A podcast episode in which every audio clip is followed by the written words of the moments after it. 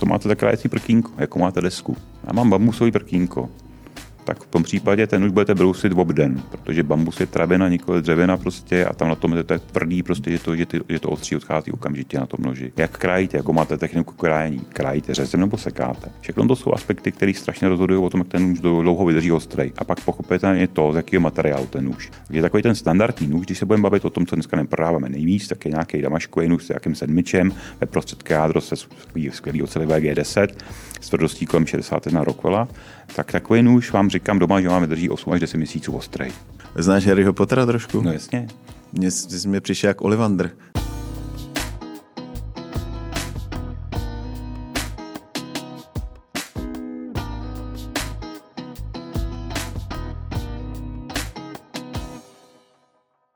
Přátelé, vítejte u dalšího dílu Šéf Arény. Je to vlastně první díl v novém roce. Věřím, že se nám podaří ten, ten rok 22 stejně tak dobře jako ten předchozí, nebo spíš možná o kousek líp. Já děkuji partnerovi našeho podcastu, kterým je společnost Masoprofit, která nás podporuje. A, a děkujeme za to, že, že můžeme být. No. Máme tady dneska uh, hosta, který masoprofitu trošku leze do zelí. a, I když je to, je to kuchař a jak já říkám, podařilo se mu a, vylíst z toho, a, z toho, jak bych to řekl slušně, nic mě nenapadá, prostě z toho koloběhu a začal biznis trošku úplně někde jinde, ale my se budeme bavit i o jeho kuchařské kariéře a toho, co ho všechno postihlo během ní. Je to Marek Neumann. Ahoj Karle, dobrý den. Ahoj, ahoj Máro. Tak, Jsem tady. Začnu, vlast, začnu vlastně od konce. Marek má za sebou bohatou kuchařskou kariéru. Bohatá je proto, protože je skoro stejně starý jako já, takže nějakých 30 let vaření. A pak najednou začal, uh, začal se víc, nebo ne najednou, ale jeho koníček, kterým byly nože, hmm. se jeho staly hlavní jeho pracovní ob... náplní. Jeho obživou bych řekl. Jeho obživou. Jo, jo, jo. Je to tak, no. Gastronomie je sice krásná, mám ji moc rád, ale už to bylo tak nějak dost za těch 30 let, co jsem to dělal. Jo. Ty jsi měl taky nějaké zdravotní potíže. Všechno, všechno, se všechno podepsalo. se to prostě mm. podepsalo mm. na tom, že, uh, že jsi skončil nakonec u nožů. No tak ono ani v té kuchařské kariéře není k těm nožům daleko, že jo. Nůž je tvůj každodenní pomocník, takže jsem se s nima celých těch 30 let setkával, mm. až prostě jsem si řekl jednou dost. Pojďme to udělat jinak. Zkusil jsem to a zatím to funguje. Tak uvidíme, co bude dál. No. A jak ty jsi vlastně se dostal do kuchyně? Ty jsi začínal To je nějakých 88, 89. No, ale já už jako malý, pamatuješ si určitě stejně dobře jako já, na, když se poprvé Česká televize vysílala, tenkrát Československá televize vysílala příběh kuchaře Svatopluka. A to, když jsem věděl, tak jsem byl úplně jasno o tom, co v životě budu dělat. Prostě. To jsi měl úplně stejně jako já. Já budu kuchař. Měl jsi to úplně naprosto jo? přesně. Ne jako uh, já tím, že jsem já jsem to možná, já už jsem to říkal xkrát, ale jenom díky Svatoplukovi Kuřátkovi jsem se stal kuchařem. Výborně, tak vidíš Že to. přece stejně jako on jsem chtěl dělat na horách, stejně jo, jo. jako on jsem chtěl dělat ve velkém hotelu. Velký hotel. V zahraničí, Pů, prostě nádhera, všechno. Jasný. Takže to máme úplně stejně, takže prostě já jsem chodil pak do školy kuchařský samozřejmě, vystudoval jsem nějaký čtyřletý obor, tenkrát jako první pokusný ročník jsme byli s maturitou. A kde to bylo? U Krbu. U Krbu. U Krbu střední odborné učiliště u Krbu. Ale ty nejseš Pražák. Jsem, původem ne, původem jsem z Jaroměře, ale v Praze, v Praze jsem žil od nějakého 76. 7. roku. Jo. A teďka je to chvilku, to jsme se přestěhovali z Prahy pryč, takže už jsem jako i mimo Pražák hmm. zase. Nicméně prostě čtyřletý učební obor s maturitou, která byla úplně na prd samozřejmě, protože ta je k ničemu v tom oboru si myslím. Ale co bylo dobrý tenkrát za nás, to si určitě pamatuješ, byly SPVčka, byly mistroví. Hmm byli ty, kteří ti to ukázali, což už dneska není. A kam, a kam ty jsi chodil na SPV? Prosím tě, já jsem se učil pro restaurace a jídelny, čili Ráj Praha 7 a praxi jsme měli ale v restauraci Sokolníky na Praze 8. Tam byl takový velký centrum. Nahoře se dělo i vedení toho ráje Prahy 8. Hmm. Často k nám chodil Parou, pan Paroubek, že to byl vlastně tenkrát taky velký gastronom a guru. Takže tak to začalo všechno, no. Čtyři roky školy, potom jsem na chvilku zůstal ještě, pak přišla samozřejmě revoluce do toho mezi tím. A pak jsem vlastně, moje první angažmá bylo tenkrát hotel Diana Kie, pan kuchař, který se dostal jmenoval kuchař, člověk, který prošel už tenkrát vlastně e, zahraniční praxí, byl někde, tuším, že ve Finsku, hmm. A já jsem se tam poprvé vlastně setkal úplně s věcmi, které jsem do té doby neznal, jako byly mořské plody a ryby a zvěřina. A nebyl hotel Diana zaměřený na zvěřinu? Byl, jasně. Byl, tak už od toho jména Diana, no. ale samozřejmě tam bylo spoustu i tady těch věcí. Jo.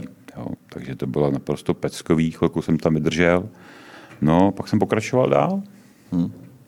Jak, uh, co tě, co tě vlastně ovlivnilo na začátku? Měl jsi, měl jsi, uh, měl jsi štěstí na mistrový, měl jsi štěstí uh, třeba tady na toho šéfa z té Diany, který byl, měl za sebou nějakou, protože ty devadesátky byly takový Aha, hodně jo. divoký a v, uh, někdy, hmm. někdy ty restaurace vlastnili Uh, nebo dodnes občas vlastní tu restauraci někdo, kdo vlastně nemá úplně jasnou představu. Myslíš takový ty prapodivný herce a Vexláce a podobně? No, prostě někdo... No tak to tenkrát bylo.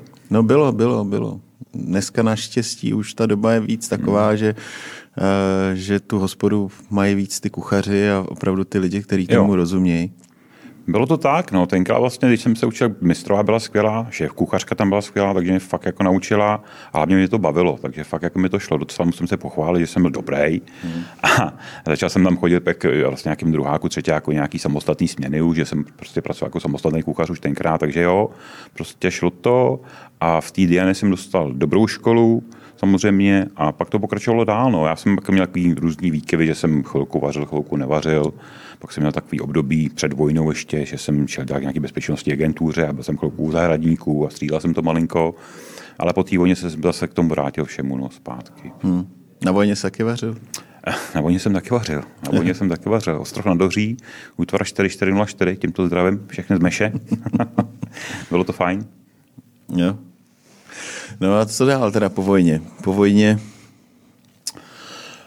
po vojně člověče přišly ta rodní komplikace právě, no, o které si mluvil na začátku. V podstatě bylo mi nějakých 22 a dostal jsem zlatého stafilokoka, Dostal jsem vlastně, to je bacil, který má dneska, nevím kolik procent lidí v krku běžně, prostě akorát když jsi oslabený, tak ti napadne, napadne ti srdeční sval, ten mrzák mě prožila dvě chlopně srdeční, takže jsem musel mít náhrady srdečních chlopní vlastně což mi tenkrát jako v, tým, v tom mládí bujarem bylo tak nějak jedno. Říkal jsem si, že jsem nesmrtelný, že všechno přežiju, to je jasný, nic nemůže být špatného. Podařilo se díky chirurgům Sigesikemu samozřejmě, dneska už banální operace, tenkrát to ještě tak banální operace nebyla. No a už v podstatě dneska nějakých 25 let s tím žiju kromě nějakých prášků, který musím brát, je to všechno pohodě. A kromě toho, že mi tikají chlopně, a budíkama. což možná budete slyšet i na mikrofonu nějaký tiko, tak to nejsou hodinky, to jsou moje srdeční chlopně. Jo. Takže takhle to je, no to jsi vlastně druhý.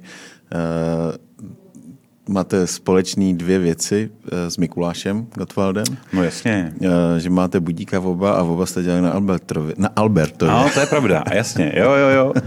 A Mikuláš má trošku jiného budíka, a to no, nevadí. jasný, ale prostě máte, máte tam ty máte tam ty přístroje v sobě a oba jste dělali a oba jste vlastně skončili od, eh, od té gastronomie k něčemu, co vás vlastně bavilo. Mikuláš fotí, Jasně. ty brousíš nože, prodáváš nože. Přesně tak. Uh, aby jsme se dostali k Albertovu, což, eh, což byla tenkrát potrefená husa, jo, myslím. Stále ještě je potrefená ještě tam husa. Je. Hmm. Tak co jsi vlastně čím jsi prošel, než, než jsi se stal šéfem přes potrefený husy a, a hledal si hlavně lidi místo toho, aby zvařil? No, v podstatě jsem prošel nějaký restaurace, kláštění vinárna, nějaký pizzery, bylo to celkem hodně.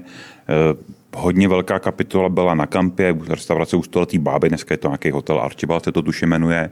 Tam, když jsem nastupoval, tak byla krásná kuchyně poděděná po Chorvatech, který tu restauraci vlastnili, takže hodně ryby, hodně zvěřena právě taky velká zahrada, turismus, pecka. Pak to všechno spláchli povodně, hmm. velký. Znovu se a neotevřelo? Znovu se ještě otevřelo, ještě jsem na chvilku byl, ale vedení samozřejmě to nějak koncipovalo tak, jako že restaurace málo výdělečná, pojďme to všechno přidělat na hotelové pokoje. To je prostě jistý biznis, takže to přidělali na hotelové pokoje a nějak to tam jako skončilo. No. Hmm. no a vlastně tady potom, tady potom po té eskapádě na té kampě, nebo po tom životním příboji na té kampě jsem šel, jsem šel do těch potrefených hus no, dělat. Tam jsem vydržel 12 let. Vždycky jsem jezdil do práce tramvají okolo potrefený husy na Smíchově. Říkal jsem si, to je taková super restaurace, tam bych jednou chtěl dělat. A pak se přes kamaráda, známe se všichni, on zapípal, říká, ale tak zkus tam jako zavolat na tomu pánovi, oni schání jako konzultanta. Hmm. Tak jsem to zkusil, jak to klaplo. A vzali tě. A vzali mě a začal jsem v podstatě dělat konzultanta tady pro ten nejstarší český franchise řetězec, který tady je. No. Hmm. Potrefená husa. 12 let jsem tomu ubytoval. Jaký to je dělat to takhle vlastně pro takový kolos? Tak protože ti řídí korporát, samozřejmě tady v tom trošku, tak to není úplně žádná procházka dužím sadem, jako všichni z korporátu, ale myslím si, že to jako šlo, že to bylo zajímavé, protože si hodně cestoval, ty už si byly, nebo jsou pořád ještě rozesetý po celé republice, takže se jezdilo Morava, Slovensko, Brno, Lím prostě. Je toho spousta, všude si potkával nový lidi, všude bylo nějaký, nějaký, nějaký zajímavé věci. A samozřejmě v dobách dávno minulých, kdy ještě personálu byly přehršle, tak to bylo skvělé, protože se dělalo setkání šéf kuchařů, kde se prostě všichni sjeli, vařili jste si tam nějaké nové věci. Bylo to fajn hrozně, všechny to bavilo, mě změnily se jídelní lísky, sezóny a tak dále, ale postupně, jak začalo nabíhat to, že nejsou ty lidi, tak jediný, co vždycky jsme slyšeli, jsme přijeli na tu husu, bylo máš nějaký lidi? Máš nějaký lidi. Máš nějaký lidi, seženeš, seženeš mi někoho? A říkám, ale nemůžu, no, nemám prostě uděláme změnu jídelní lístku, nemůžu, nemám tady půlku směny. Hele, ty jsi tam měl vlastně jako na starost, eh, že si vytvářel eh, ten koncept, eh, ten jako toho jídlo, nebo, nebo každá ta husa?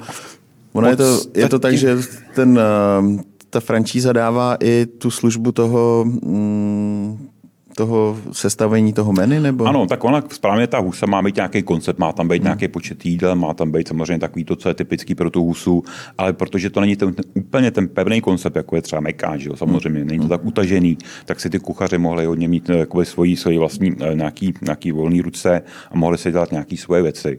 Ale v podstatě vždycky jsme si trvali na tom, že tam musí být 10 položek, které musí být všude, jo, klasický tatarák, žebra, koleno, takovéhle věci prostě, co do té husy patří. A pak jsme samozřejmě jezdili, korigovali jsme to, tu divokost některých těch šéf kuchařů, protože samozřejmě se nám tam začaly objevovat nejrůznější Mexika a, a potom i nějaký azijský pokrym a podobně, to i do té do konceptu nezapadá, že jo? takže hmm. to, jsme, to jsme se snažili korigovat nějak. No. Hmm.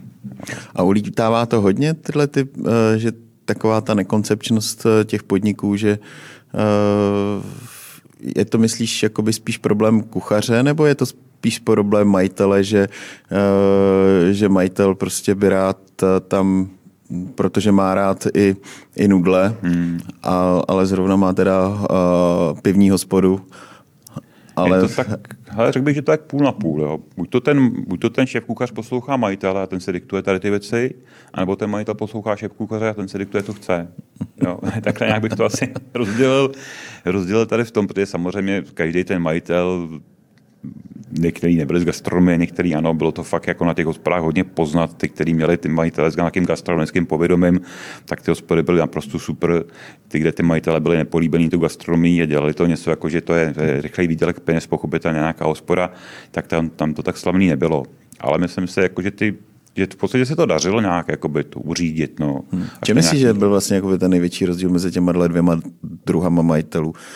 Já třeba vždycky to bylo tak, že hlavně ať je co největší plat, jo? ať se tam vejde co nejvíce no, jako, prodává. Jak, jako lidí. Jasně, židle prodává, no jenom, že pak to taky někde musíš udělat a někde to vydat. A na to se, nebo někde uskladovat vůbec ty hmm, věci. Hmm. A tohle byl vždycky problém, když jsme dělali, když jsme otvírali nový ty hospody, protože jsme, kromě toho samozřejmě jsme dělali tady tu službu, tak jsme i koncepovali ty kuchyně nějak, nějakým způsobem a zadávali výrobu a prostě vytvářeli celý ten, celý ten plán toho té výroby. A pochopitelně, když jsem řekl, co tam všechno potřebujeme v té kuchyni, jak velký to potřebujeme a že potřebuje, my potřebujeme tady ten stroj a tady ten stroj, tak vždycky bylo, tyhle, to je peněz, ale to přece tolik není. A víš, to bylo vždycky nejhorší, když jsme jim řekli, že potřebujeme gastronádoby a že potřebujeme třeba 150 gastronádob. No. To nikdo nepochopil. Prostě proč mám dávat jako 100 000 gastronádoby? Říkám, no protože to brzo zjistíte. No. Takže tak, takže jakoby samozřejmě vždycky to tak bylo. A pak se dělala ještě druhá věc, to byly takové ty revitalizace, vždycky po těch deseti letech se ta hospoda zavřela, udělal se nový interiér krásný, všechno vymydlený, ale většinou ta kuchyň zůstala tak, jak byla na těch starých mašinách. Tam se to vždycky nikdy moc nezměnilo. Jak tam se to vždycky mění, až když to odejde. Přesně tak, no, za pochodu. No. no, protože pochopitelně ta investice vždycky šla prostě jen do toho hezkýho. No, no tak ono, jasně, no, ale to, co je vidět, ale mm. Jo, tak my teď taky zrovna malujeme. ale vyměňujeme i konvektomat. Mm. No. Takže v, bohužel ty, ty věci, které jsou v té kuchyni, jsou čím dál tím dražší. Jasně.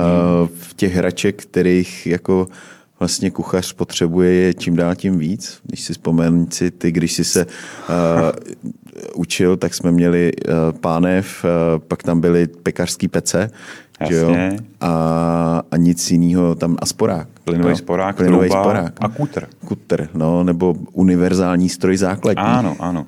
Ale hele, byla, dalo se na tom dělat spousta věcí, jasně, tak všechno moderní kuchyně dneska potřebuje trošku svý, ale já si nemyslím, že to je všechno v těch mašinách.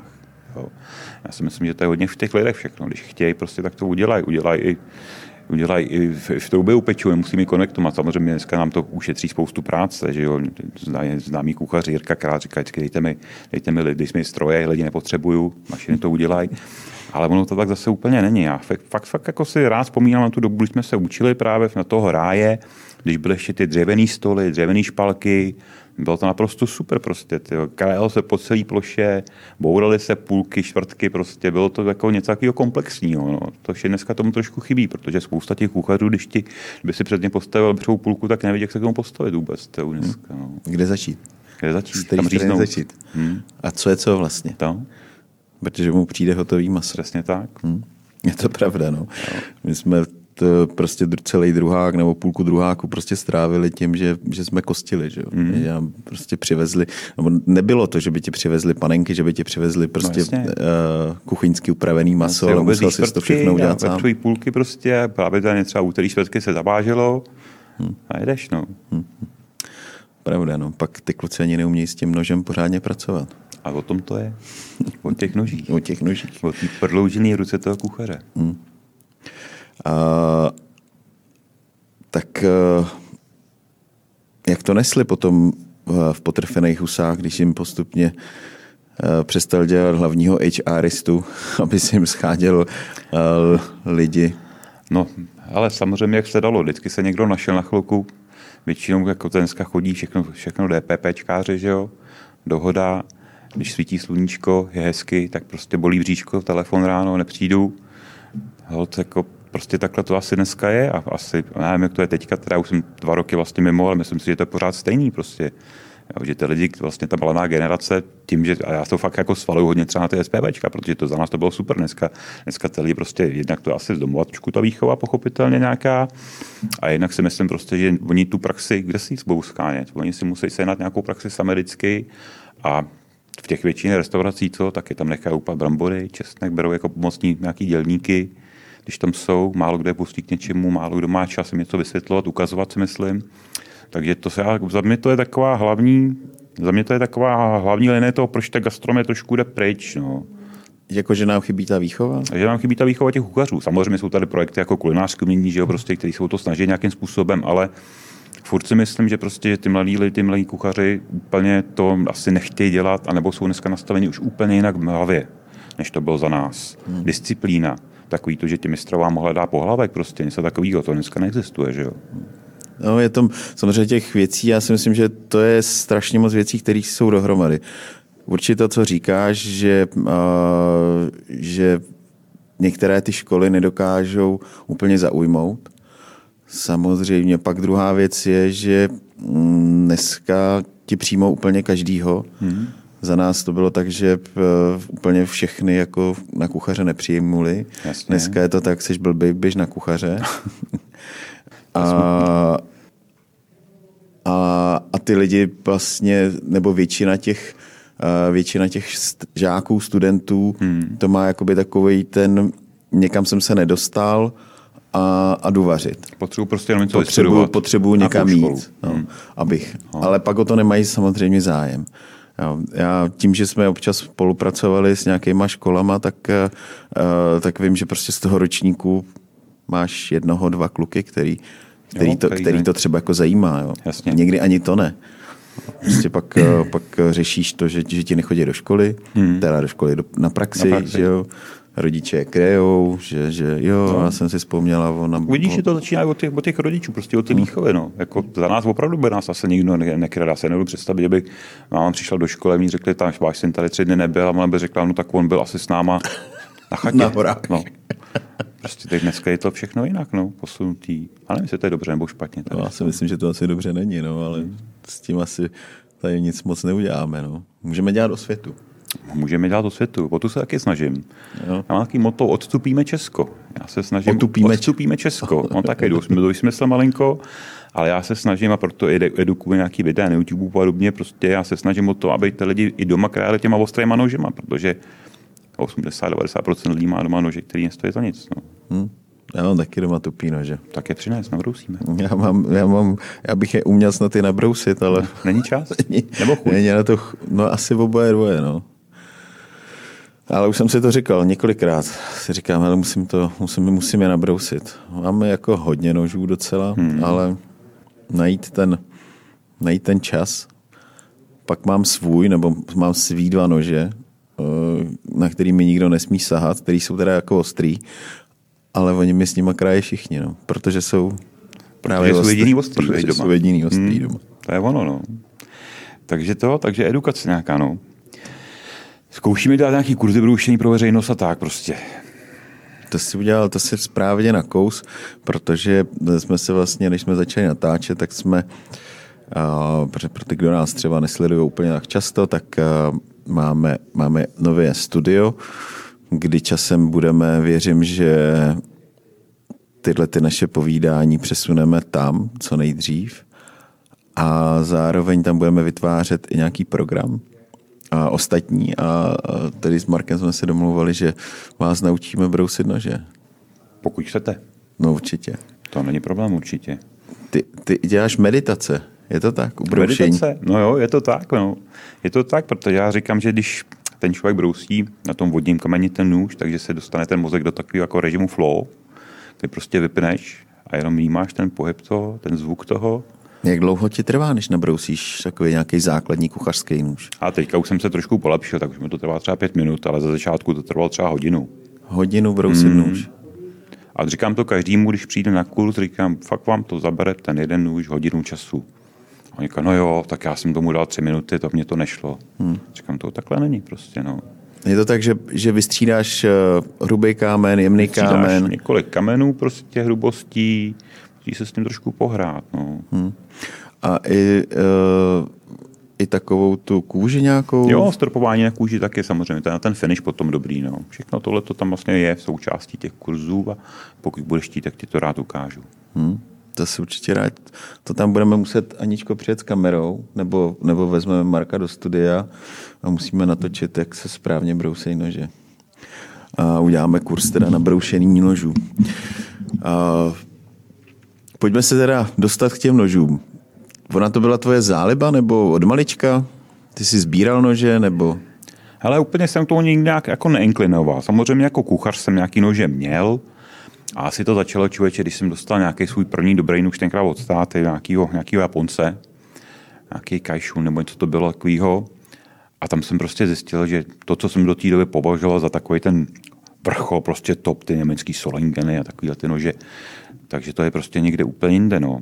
A začal jsem se o to trošku zajímat a v podstatě jsem si začal kupovat nějaký nože zvenku, protože u nás to moc nebylo, kromě nějakých dvou, třech krámů, které tady byly za draho, tak jsem to zkusil touhle cestou A když ty kolegové v práci viděli, jaký máme ský nože, tak říkají, já bych tak nějaký jako já chtěl, vej. tak jsem říkal, dobře, tak já taky seženu teda. Jak to scháníš, nebo jak jsi to scháněl? A tenkrát různý aukce nějaký a eBay prostě, takovýhle jako Amazony prostě různě, protože, protože těch No, nožů ale se to, když ten už nevidíš, Hm, tak Eh, všechno bylo metoda pokus omyl, no. jo, stalo se ti, že ti přišla nějaká sračka úplná třeba Jo, i... stalo se mi určitě, stalo se mi dokonce, že i prodejce, který si deklaroval jako japonský prodejce, samozřejmě byl čínský prodejce, ne, že by ty Číňani ty nože měli špatný, to nemůžu říct dneska, protože jsme tam byli v těch továrnách se podívat, ale potom možná později. Ale stalo se to samozřejmě, no, že ten už prostě nestál za nic. A samozřejmě jsem se zklamal v některých třeba japonských nožích zase, no, hmm. který jako lidi deklarovali. Jak jako to poznáš vlastně, ten nůž, když ti přijde? Uh, vypadá, že má nádhernou, já nevím, damaškovou ocel, na pohled to vypadá dobře, tak ty už to teď poznáš, ale ty začátky, jak, jak Jasně. poznáš kvalitní nůž? Samozřejmě to bylo Tvrdost? těžký. Tak pochopitelně ta tvrdost, při tom roušení to poznáš hodně třeba dobře. Samozřejmě už ti musí sednout do ruky. Já vždycky říkám zákazníků, když přijdu k nám do showroomu nebo na, na krám, aby se ten už vyzkoušeli, protože s nožem to je jako žensko, musí ti sednout na první dobrou prostě do té ruky. Jo? Je to Tam být láska na první No, pohled. je to, tvoje pracovní, je to tvůj pracovní nástroj, ty s tím pracuješ a přece nebudeš dělat něčím, co se ti nelíbí nebo co se ti blbě drží. Takže fakt jako musí to sednout do té ruky, musí si ten člověk říct, je, to je hezký, s tím budu dát pra, rád pracovat. No, a to je ten první základ asi toho. Takže opravdu ten vomak, vomak toho nože je, je Každý má důležitý. teda něco jiného, někdo má dřevěnou rukojeť rád, někdo má prostě takovou Přesně tu tak, plastovou. někdo má rád těžký nože, někdo má rád lehký nože, někdo má rád nevím, takový ty střenky toho západního typu, někdo má rád takový ty japonský kulatý prostě. Jo, to je opravdu Hmm. jako, co, co člověk to jako dle vkusu každého soudruha, řekl bych takhle asi. Tak nás učili tenkrát, že jo, tak uh, měl ten uh, takový ten, nevím, co to bylo, takový to zavázání, že jsme si zavázali KD, KDS, přesně tak, KDSky, no. tak jsi tam měl koš, kost na, nůž na kostění, Jasně, nůž, nůž na zeleninu, No, vlastně tři nože nějaký, nějaká ocílka tam vždycky bylo. No, no, nic víc, no. Tak dneska těch nožů je samozřejmě daleko víc, než bylo, než jsme mohli tenkrát kde, kde sehnat my. Neuvěřitelné množství různý. No. Tak když k nám přijde lidi na krám, máme tam nevím, 800 nožů vystavených, tak jako přechází zrak kolikrát. Co si mám vybrat? Poradíme. Ošáhaj, poradíme, vyzkoušej. Většinou odchází spokojený. ono to je už i trošku i leze do peněz, ne, ty nože. Samozřejmě určitě, tak ten nož je dobrý, jsou já nevím, řádově nějakých dvou, třech tisíc korun za kus. Hmm. Ty super dobrý jsou 10-15 tisíc za kus, a pak jsou samozřejmě ty extra dobrý a ty jsou třeba 30-35 tisíc za kus. No. Hmm. To už máš potom jak nějaký artefakt. Ale tak zase Máma dneska, si koupí kabelku a Máma táta si koupí jo, nůž. Jo, jo, tak to tak člověče je, k nám takový zákazníci. No. Ženská si byla teďka koupit kabelku, tak já jdu k vám utratí něco za nože. Jo. Ale musím říct, jako, že mám radost z toho, že i ty kuchaři k nám teďka hodně chodí už pro ty dobrý nože. Jako, že to nejsou jenom hobíci nebo domácí Jo, klientela, jo, jo. ale že i kuchař jako ocení dobrý nůž. Přesně tak, no, protože už jako pochopili, že kraje tu nožem je na prd. Prostě potřebují mít něco, co je trošku v té práci podpoří a co jim pomůže. No. Hmm. A to ten ostrý nůž prostě kurňa je v té gastronomii. Když ten nůž používáš denně, uh, jak často bys ho měl brousit? Hmm. To je častá otázka, na kterou se nás lidi ptají a já vždycky odpovídám, co máte za krajecí prkínko, jakou máte desku. Já mám bambusový prkínko. Tak v tom případě ten už budete brousit obden, protože bambus je travina, nikoli dřevina prostě a tam na tom je to tvrdý, prostě, že to, že, ty, že to ostří odchází okamžitě na tom noži. Jak krájíte, jako máte techniku krájení, krájíte řezem nebo sekáte. Všechno to jsou aspekty, které strašně rozhodují o tom, jak ten nůž dlouho vydrží ostrý. A pak pochopitelně to, z jakého materiálu ten nůž. Je takový ten standardní nůž, když se budeme bavit o tom, co dneska neprodáváme nejvíc, tak je nějaký damaškový nůž s nějakým sedmičem, ve prostředku jádro se skvělý, ocelivé G10 s tvrdostí kolem 61 Rockwella, tak takový nůž vám říkám doma, že máme drží 8 až 10 měsíců ostrý. 8 až 10 měsíců, jo. Pokud bo- třeba Jako, budete že ho nemusím brousit, jo. maximálně oživovat třeba na ocílce. Jenom jako takhle hezky jako přelíznout a Pokud teda do doma nekrájíte denně 5 kg dýně nebo 8 kg mrkve samozřejmě, tak pak jo, no. Teďko mi já trošku tě přeruším. Znáš Harryho Pottera trošku? No jasně. Mně jsi mi přišel jak Ollivander.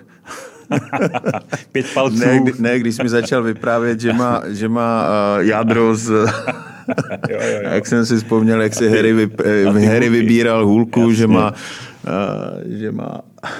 tak to je taková odbočka. Hmm. Takže Marek Neumann alias Ollivander, Jo, jo. prodejce kouzelných hůlek. Ano, pokud chcete kouzelnou hůlku, víte Tak kam. máte podobné balení těch hůlek, eh, vašich hůlek, jako měli ty ty krabičky jsou hodně podobné. Měl, tam měl nějaké no, krabičky, no, asi se to budu muset pustit doma. Zase pustit to, pustit to. Takže říkáš 8 až 7 až 8 měsíců, jo? Jo, je to tak a se nám to jako, jako potvrzuje tím, že ty lidi, protože samozřejmě máme tam i tu brusírnu, takže ty lidi k nám chodí ty nože brousit a fakt to tak vychází, no. Hmm. Ale je to všechno na tom, abys měl základ, ten kvalitní nůž, který ti prostě takhle takhle dlouho vydrží. No a musíš trošku i vědět, jak s tím pracovat, že jo? protože hmm. tyhle ty nože z těch, co mají ty tvrdý ocely zase, tak samozřejmě jsou neskutečně ostrý, vydržej, ale zase jsou poměrně křehký, takže když takovýhle nůž vezmeš a začneš si sekat nějaký kosti, tak tam určitě uděláš nějaký zoubky na tom noži. No. Hmm. Takže jenom vždycky se lidi snaží, snažíme se edukovat prostě, jak, jak, jak a co s tím nožem krajet. A... Ty jsi zmínil bambusový prkínko, tvrdost vlastně, takže ta podložka taky ovlivňuje to, co... Ale já se zase vrátím do toho ráje. My jsme měli ty dřevěný stoly. A ty jsou nejlepší. je nejlepší prostě. Já nechápu, proč to dneska ta hygiena zakazuje. To bylo tak skvělá věc, prostě ty si mohl krájet po celý té ploše. Jasně, pak si teda musel vzít nějaký ocelový rejžák, sůl, set, sůl vydrbat to, dezinfekce.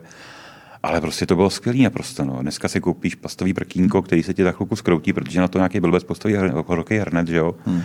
A prostě není to ono. Není to ono. Hmm. Dřevo je dřevo. A nejvíc jsou takový ty že, klasické řeznické špalky z těch skládaných špalíčků. To je úplně super, protože ten nůž zařezává přesně do těch let a to prostě pro něj je úplně nejlepší. Hmm. Proč to teda dneska nemám v té gastronomii? Nevím. Hygieno. Proč to zakazujete? Myslíš, že nás někdo poslouchá z hygieny? Jo? Nevím. Třeba se chytnu za hlavu. No, dobře, tak... To si radši budeme krájet do toho plastu, budeme si vykrajovat mikroplasty do toho jídla? Není jich dost moři? Není jich dost moři, jo. No, tak máš různé barvy plastových prkínek jasně, a, jasně. a musíš, eh, musíš dodržovat, že modrá je, teď nevím, na ryby. Modrá je ryba, červená je maso, bílá je pečivo, zelená je zelenina. Hmm. No, to abys měl 50 prkínek. No minimálně 50 prkínek. Hmm. A, a to jsou zase ty náklady na tu restauraci už, věď. Hmm. Už zase to tam je. Potřebuje 50 prkínek. Kolik stojí jedno? 1500 a sakra. No. Tak to ne. No je to tak. No. no. Jako, no. No nic, pojďme k nožům ještě. Mm. Uh, aby jsme se dostali vlastně k tomu, jak ty jsi se k ním dostal. Ty jsi začal i sbírat nějak nože, nebo... nebo...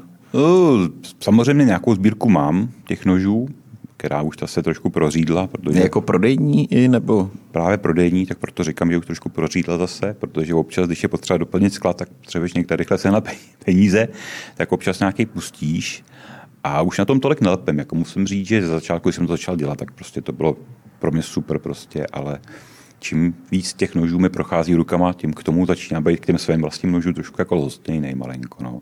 Je fakt, že u nás v krámě za mnou za brusírnou vysí asi 200 nožů v sbírce, tak to se vždycky jako lidi chtějí koupit, tak to říkám, že ne, že to jsou věci, které jsem si přes CES z Japonska, z Číny a podobně, že to neprodám, ale všechno je otázka Jaký peněz. máš, no jasně, všechno, všechno má svoji cenu. Jaký je nejdražší kousek třeba v té tvý sbírce a proč je tak drahý? O, asi úplně ne, o té ceně to není spíš. No. Já mám třeba takovýho svého favorita v Japonsku je firma Takeda Hamono, která má ve znaku jako srdíčko na tom noži vytepanou. A to je firma, která dělá ty nože v podstatě v garáži. Taková opravdu jako začínou. Oni jsou pořád takové, oni jsou pořád taky jako velký garáži a dělají jako tak neskutečné věci, prostě, že to nechápu vůbec, jak to dokázali vyrobit, vykovat a vůbec nabrousit. Prostě úžasný. Ten už vyjde na nějakých řádově 10-15 tisíc korun jeden třeba, ale opravdu to zpracování řemeslní naprosto, naprosto top. A čem je jiný? Jako v, v výběru ocely? Nebo... Strašně tenká čepel, která strašně dobře prochází vším, prostě vybroušený na třeba 4-5 stupňů, jako neuvěřitelná ostrost. No. Hmm. Jo, prostě rukojeť, tak je to zasazený do té rukojeti. Opravdu jako, když už ten nože trošku znáš, tak to poznáš, že to je opravdu jako něco výjimečného. A ty jsi pokoušel vyrábět taky? Zatím ještě ne. A uvažuješ o tom? Uh, uvažuju, uvažuju. Zatím jsem v té fázi, že si ten nože vymýšlím. Já si vymyslím nůž, který, který pak nechám vyrobit Máš tady nějakého českého výrobce i nebo? Ale český výrobci bohužel ne, jednak je u nás hrozně drahý materiál a jednak skutečně jako ty ceny těch českých výrobců za tu práci jsou neuvěřitelné. A my když děláme ve spolupráci s tou firmou Dellinger, s kterou spolupracujeme, když děláme ty nože, tak fakt to musí být série aspoň 200 kusů, aby hmm. se to vyplácelo. Jo, a vůbec, vůbec jako nezastírám, že ty nože rádi vyrábíme v Číně, protože Čína dneska je země neomezených možností postavit tady v tom. A dokonce, když jsme tam byli, tak jako v rámci globalizace asi jsme se v té jedné továrně dostali do skladu, kam jsme se asi úplně dostat neměli. Vedle, vedle nožů byly náboje, jo? Nebo... ne, ne, ale v té Číně byly spousty, stovky a možná tisíce nakouvaných čepelí mytin Japan, takže ono, jak to dneska všechno s tou globalizací vlastně dohromady je. Jo, protože když tam přijde člověk a říká, ale ten už není z Japonska, ten já nechci. Tak říkám, no, ale zkuste to skválně. On je bo třikrát levnější, ale ta kvalita je ta sama. Hmm. Hmm. No jasně, ocel stoupala teďkom několikanásobně. Hlavně nebyla, byl teďka velký problém. Hmm. Ocel nebyla, naštěstí už je to zase trošku lepší snad. Ale co je hlavní problém, je doprava. Jo, to, to je, to je masakr. To no. je masakr. Jo, to já vím, já občas něco vozím z Anglie. Tam je to taky, není to z Číny, ale je to skoro jako z Číny. Protože... To je úplně jedno, my, ale kontener, který jsme platili 3 tisíce dolarů, tak platíme 18 tisíc dolarů. Ničeho nic takhle. Bude všechno dražší. No, bude všechno dražší. V těch restauracích bude to jídlo dražší samozřejmě. To I to pivo konečně snad bude dražší. Jsi za to? Jsem za to. Já si myslím, že musí být. Já si myslím, že fakt jako musí být, protože ty hospodský potřebují něčem vydělávat ty peníze přece ne. A když to je hospoda, která dělá 70% na pití, tržby a 30% na jídle, tak přece jako ze vším, co dneska jde nahoru, včetně cen energií, tak musí to nějak jako být. A no. jsme na to připraveni jako národ? No, nejsme samozřejmě. Jako národ pivařů rozhodně nejsme, ale prostě se to musí stát. No. Hmm. My jsme si trošku vždycky mysleli, když přišlo to EET, jak to jako všechno jako takhle najednou bude. A ono to nikdy nebylo, protože on ty nůžky se rozevřely ještě víc a ten metr nebyl na všechny stejný. Hmm. Ano, to, to, je, to je na dlouhý povídání. Uh, zpátky k těm nožům. To bude, to bude, uh, to bude lepší. Takže, jak dlouho jsi to dělal tak jako po domácku? Že, že prostě kluci řekli, jestli by mi, jestli přivezeš mi nějaký nože, než, než se prostě hmm. rozhod, uh, že si to pro tebe stane tím hlavním, hlavní obživou. Dva roky zpátky to, to, je, to znamená i covid to nějak jako ovlivnil, nebo? Ne, ne, ne, to bylo ještě před covidem. Já si myslím, že to je tak dohromady ta historie nějakých 7-8 let zpátky, když jsem to začal jako bozit, pak jsem jako si vytvořil tu stránku nože z na Facebooku, což byla taková jako amatérská věc. Začal jsem tam ty nože ukazovat, jo, všichni, a tak to bylo jako hezký, to bych taky chtěl, tohle to, no. Tak jsem to tak nějak jako zkusil chvilku, fungovalo to, říkám tak jako, proč to nepřetavit v ten hlavní biznes, jo, proč, proč to jako nepřetavit do toho, co mě bude bavit i živit. No a tak stejně s tomu musel vin, jako šéf nebo jako člověk, který měl na starosti x potrefený hus, tak si byl v práci určitě taky od nevidím do nevidím a kdy si ještě našel vlastně ten čas na to točit nějaký videa a starat se o nějaký nože. A, a ty, a... Videa, ty videa začaly potom, až to ještě videa nebyly. To bylo opravdu jako jenom facebooková stránka čistě, kde jsem vždycky něco vyfotil a vždycky mi někdo napsal, já to chci. Říkám, no tak přijď hele večer, tamhle na prosek byla, ti tam předám. No, takhle to začalo asi, no. Hmm. Pak mě tam dvakrát byli policajti, protože si mysleli, že prodám nějaký nože tak, takže to taky bylo dobrý. Cože tě vymátli? no, tak, tak, víš, jak prodá vždycky na těch parkovištích, no, kam přijde, to je originál Global, pane, to si kupte.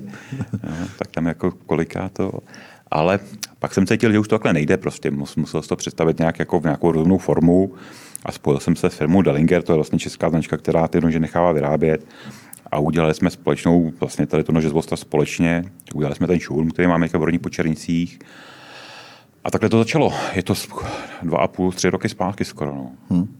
Vlastně to byla předcovidová doba ještě.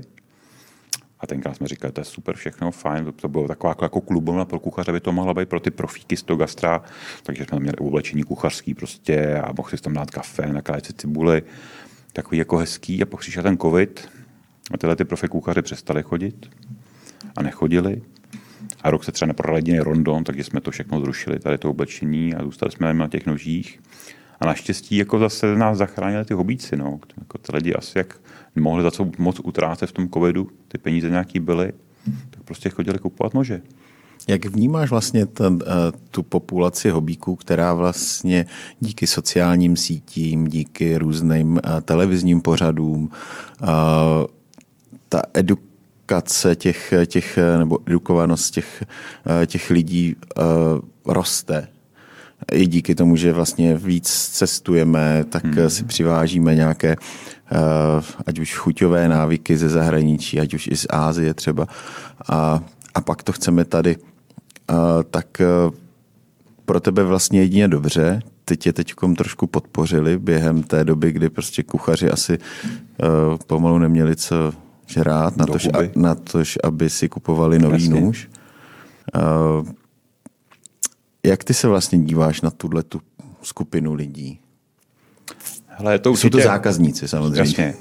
Je to určitě hrozně fajn, že ty lidi začali, že si, že si rozšířili ty obory, že vědí, že, že si myslí, že vědí samozřejmě, protože určitě je fajn, že dokážou ocenit dobrou věc dneska, dobrou kuchyni. Co je trošku negace tady toho, že každý ví úplně všechno a odráží se to na těch sociálních sítích potom. Každý všechno zná, všechno ví a podle toho hodnotí. Hmm. Jo, dneska prostě největší peklo pro hospodu je sociální síť jakákoliv, protože ta sociální anonymita skrytého člověka na té sociální síti, nějakého škodiče, může být jako pekelná. Jo. V podstatě ti můžou zničit profily, nějaký googlovský, všechno prostě, když budou chtít. A samozřejmě jako spousta těch věcí určitě, určitě něčím jako podnícená, ale většinou, většinou si myslím, že ty lidi jako hodně říkají, no ale když on to ten pan Poledek v té televizi ukazoval takhle, takhle to není úplně jako, jo, já to přesně vím, jak to má být. Takže je to fakt jako hodně dvousočná věc, obíci. Hmm. No tak jako, jo, určitě eh, souhlasím s tebou, eh, sociální sítě to je takový uh, když sociální hodně, hodně ti může pomoct, hodně ti může uškodit. Hmm.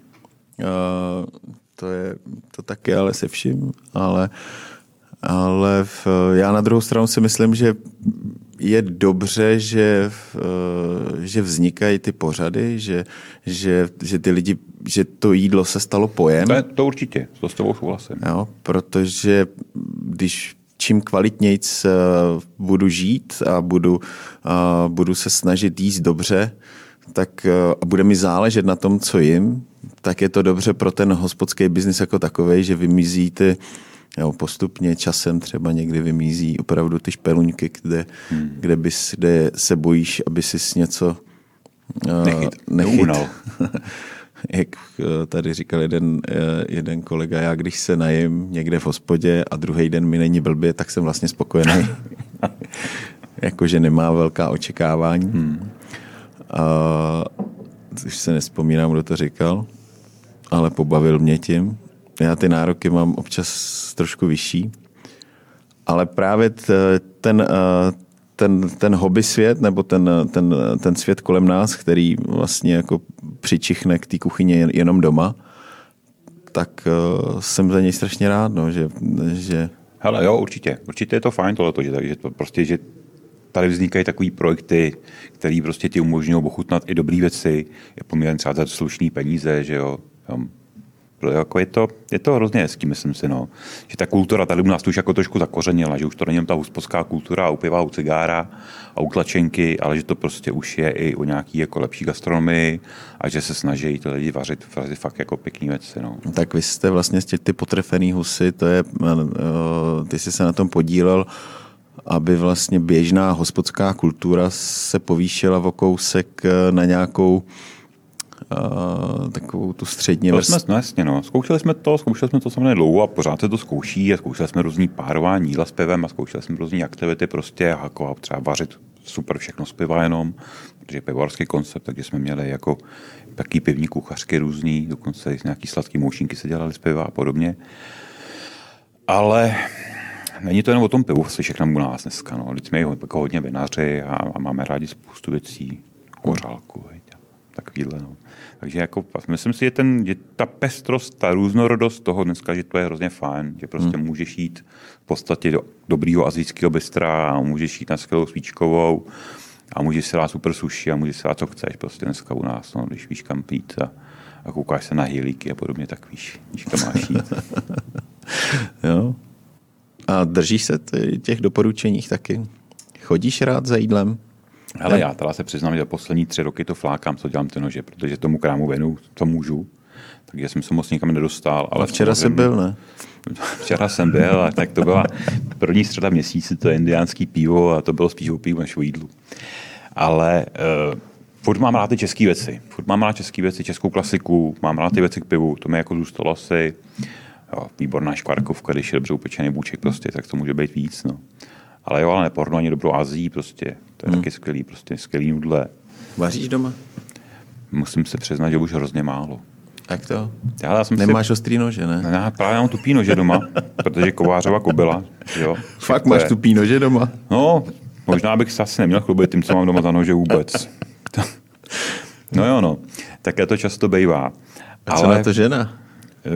Žena často říká, jestli bych je nebrou, nenabrousil, tak je vždycky tak jednou za půl roku vezmu, nabrousím, zase je doma chvilku klid, no, a pak to přijde znova. Pak to přijde znova. Hmm. No, takže ostrý už jsou základ samozřejmě, to je jasný, ty kuchyně, ať už je to azijská nebo česká.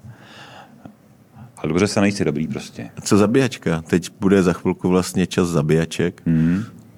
Děláš je, nebo vím, že jste dělali, dělali, jsme na dělali jste na bylo to, bylo to strašně populární, strašně super, když to jako mělo nějakou atmosféru, když byl třeba jako dneska venku sníh, konečně po dlouhé době.